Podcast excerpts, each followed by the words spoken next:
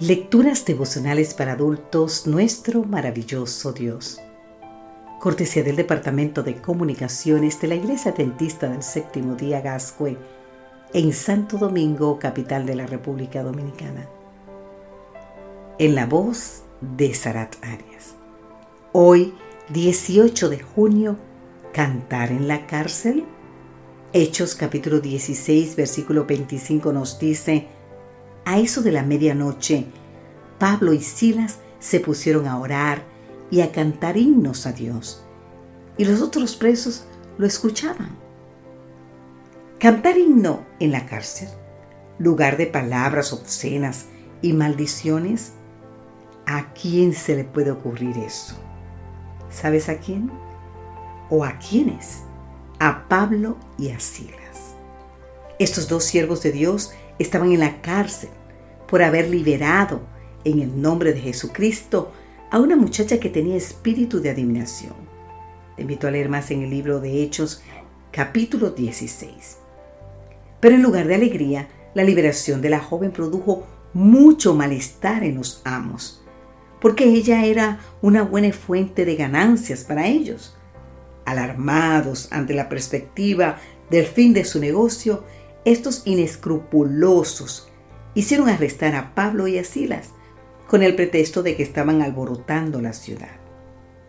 Después de haberlos azotado mucho, los echaron en la cárcel. Entonces sucede lo impensable. A la medianoche, Pablo y Silas comenzaron a cantar alabanzas a Dios, agradecidos. Ellos cantaban y los presos escuchaban. Qué interesante. ¿Por qué en lugar de maldecirlos, estos hombres de corazones endurecidos los escuchaban? Porque se preguntaban quiénes serían estos hombres que aún sufriendo tribulaciones podían cantar. De repente, dice la escritura, se produjo un terremoto tan fuerte que la cárcel se estremeció hasta sus cimientos. Al instante se abrieron todas las puertas y a los presos se les soltaron las cadenas. Pensando que los presos habían escapado, el carcelero ya se iba a quitar la vida. Cuando Pablo le gritó, no te hagas ningún mal, pues todos estamos aquí. ¿Sabes qué? Temblando, el carcelero preguntó qué debía hacer para ser salvo. Al instante vino la respuesta. Cree en el Señor Jesucristo y serás salvo tú y tu casa y le hablaron la palabra del Señor a él y a todos los que estaban en su casa. Y enseguida se bautizó con todos los suyos. Asombroso. ¿No es cierto? Y pensar que todo lo bueno que sucedió esta noche comenzó con cantos de alabanza en una oscura cárcel de Filipos. Sabes, amigo, amiga, no importa cuán difíciles sean nuestras circunstancias. Nada puede impedirnos tener una canción de alabanza en el corazón.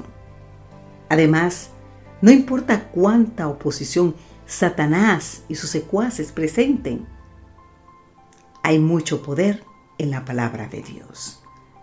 Lo mejor del relato es que no solo el carcelero creyó en Jesucristo, con toda su casa, sino también la joven liberada del mal espíritu.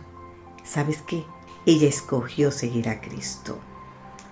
Ese es el poder del Evangelio de Jesucristo. Padre Celestial, que en medio de las dificultades de este día yo pueda conservar un canto de alabanza en mi corazón en todo tiempo y en todo lugar. Amén.